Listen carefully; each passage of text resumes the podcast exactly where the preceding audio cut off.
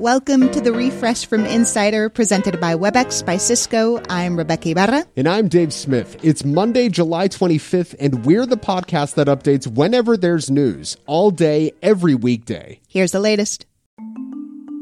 Pope Francis is in Edmonton, Alberta, in Canada today to meet with Indigenous survivors of church run residential schools.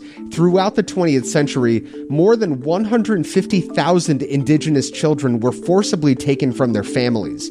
All were stripped of their culture, and many were physically and sexually abused, even killed.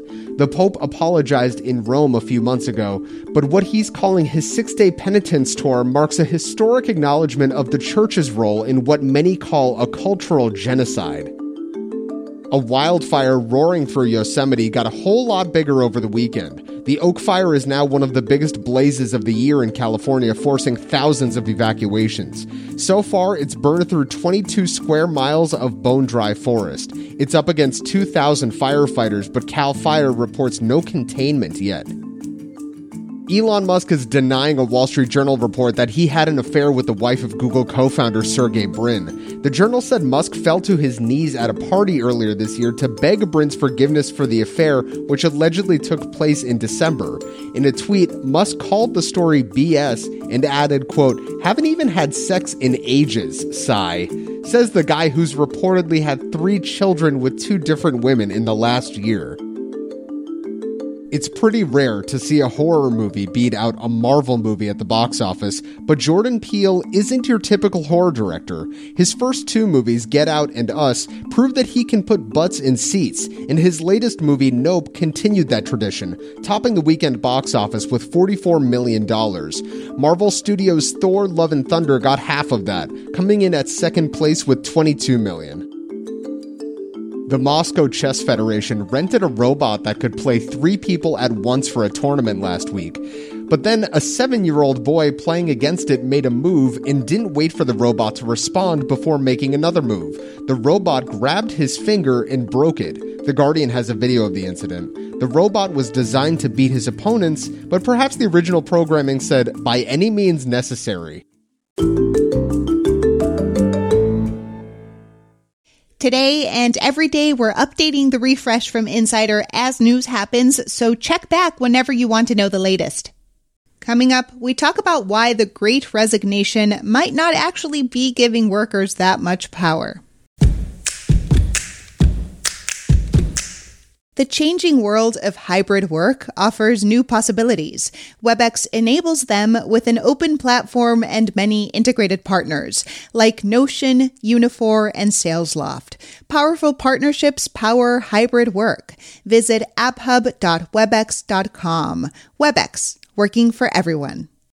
We talk a lot about the great resignation, including here at the Refresh and Insider, and we often bill it as this great reckoning that's putting more power in the hands of workers. You know, they have the freedom to leave for better paying jobs, to be happier. But it might not be all it's cracked up to be.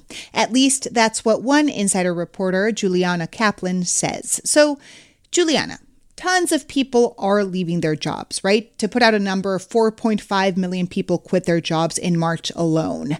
But when it comes to corporate or office work, you write that for those getting different jobs, grass isn't always greener. So, to be clear, there are definitely some people who have gotten more power in this labor market because of the great resignation and their ability to quit. You know, these are people that there's not anyone who's really waiting in the wings to take over their role, for instance. So employers really need to hold on to them.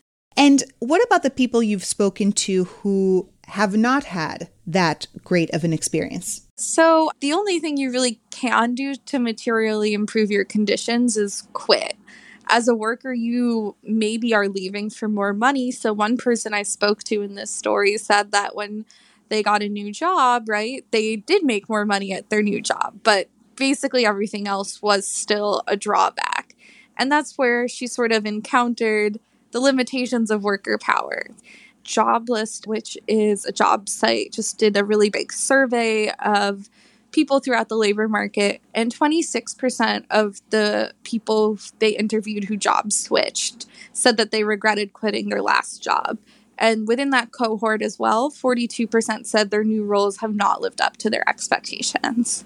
Juliana, how is, you know, this looming economic slowdown affecting the great resignation? What are economists saying about it? You know, we're seeing some companies implement hiring freezes, for instance, and economists say, you know, during a time of downturn, workers probably don't necessarily want to leave their jobs. At the same time, we're also seeing layoffs. And, you know, I should note we haven't seen recession showing up yet in our labor market data. All of that does run a month or two behind. But that being said, it's a pretty simple calculation. If you're having a lot of people laid off and a lot of companies that are hiring a lot less, all of a sudden workers don't necessarily have the upper hand for all of those job openings, right? Because the companies want to hold on to people, they don't necessarily want to hire you, and then there's a lot more people looking for work. You also write that companies are growing increasingly willing to just leave jobs open instead of agreeing to pay some workers more.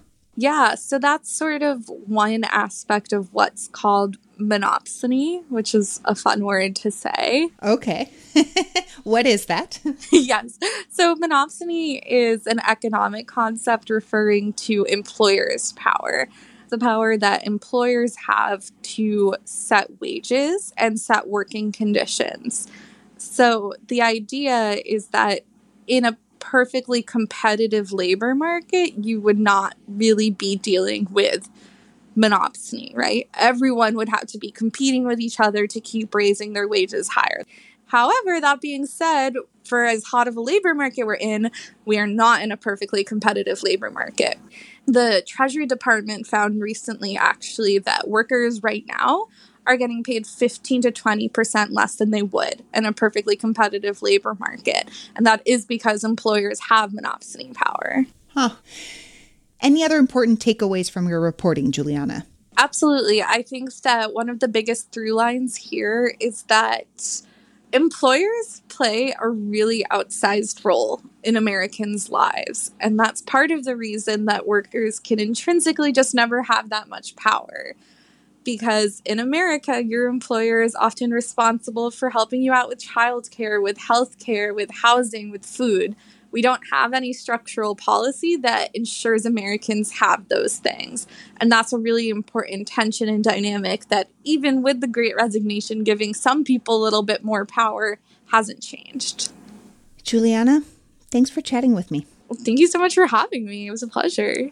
Juliana Kaplan writes about labor and inequality for Insider. Make sure to follow the refresh from Insider on Apple Podcasts, Spotify, or wherever you listen to podcasts. And please leave a rating and review, it helps other people discover the show. You can also just tell your smart speaker to play the Refresh from Insider podcast. I'm Dave Smith. And I'm Rebeca Ibarra. Talk to you soon.